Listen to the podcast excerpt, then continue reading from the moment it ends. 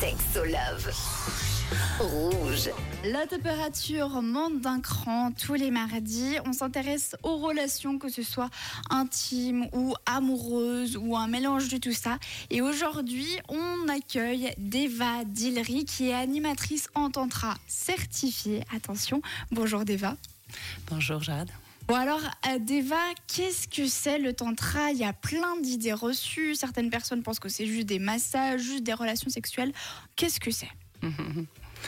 Difficile de définir en une seule phrase, mais si je devrais choisir une, ce sera une très belle, puissante, magnifique pour moi, importante dans, dans les espaces incroyables, voie de connaissance de soi, de l'autre, du monde du coup qui nous entoure, qui embrasse, qui inclut positivement l'énergie sexuelle.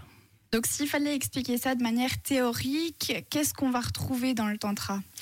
Dans le néo-tantra, parce que parce qu'aujourd'hui il s'agit plutôt de celui-ci, euh, on propose aujourd'hui en Occident euh, les différentes manières de connexion à soi-même, à l'autre, comme ça a été mentionné, par le biais du regard, par le biais de la respiration consciente, par le toucher conscient. Ça peut inclure des massages, effectivement, mais qui seront proposés plutôt sous forme de rituels, euh, de libération émotionnelle, de guérison.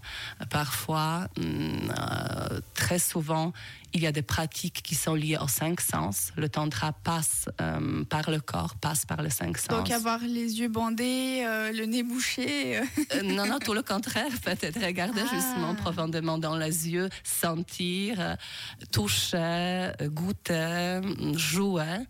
Il y a beaucoup du jeu qui se propose euh, dans la rencontre à deux, à plusieurs, avec soi-même aussi. hein. On peut parler aussi d'une très belle démarche entre soi et soi. Et d'ailleurs, ça commence par soi et ensuite ça va vers les autres. Euh, il y a beaucoup de méditations, différents types de méditations, pas uniquement statiques, yogiques, comme on peut voir parfois euh, chez les grands yogis, mais aussi la méditation là où ça bouge, ça crie, ça libère, ça chante.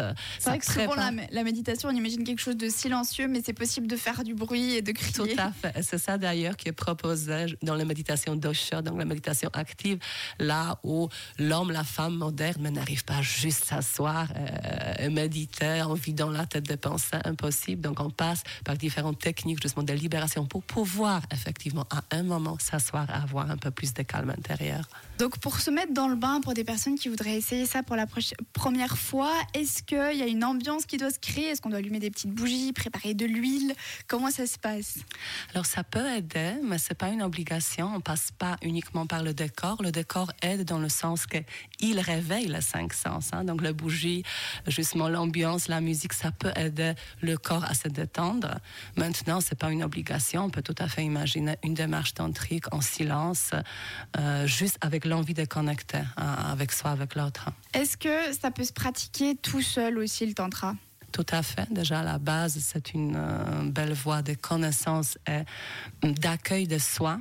Euh, donc, dans le tantra, on va commencer par regarder ses propres mécanismes, ses propres masques, ses propres désirs, besoins, envies, élans, euh, pour les accueillir. Donc, euh, pour, je dirais, ben, s'aimer complètement, véritablement dans ses ombres, dans, ses lumières, pour pouvoir par la suite d'aller vers l'autre et accepter en fait la même réalité en face. C'est ça qui est bon en se connaissant soi-même. Du coup, j'arrive à accepter, connaître aussi l'autre, du coup, le monde qui m'entoure. Bon alors Deva, tu ne bouges pas, on revient d'ici quelques minutes pour continuer à en apprendre plus sur le tantra avec toi.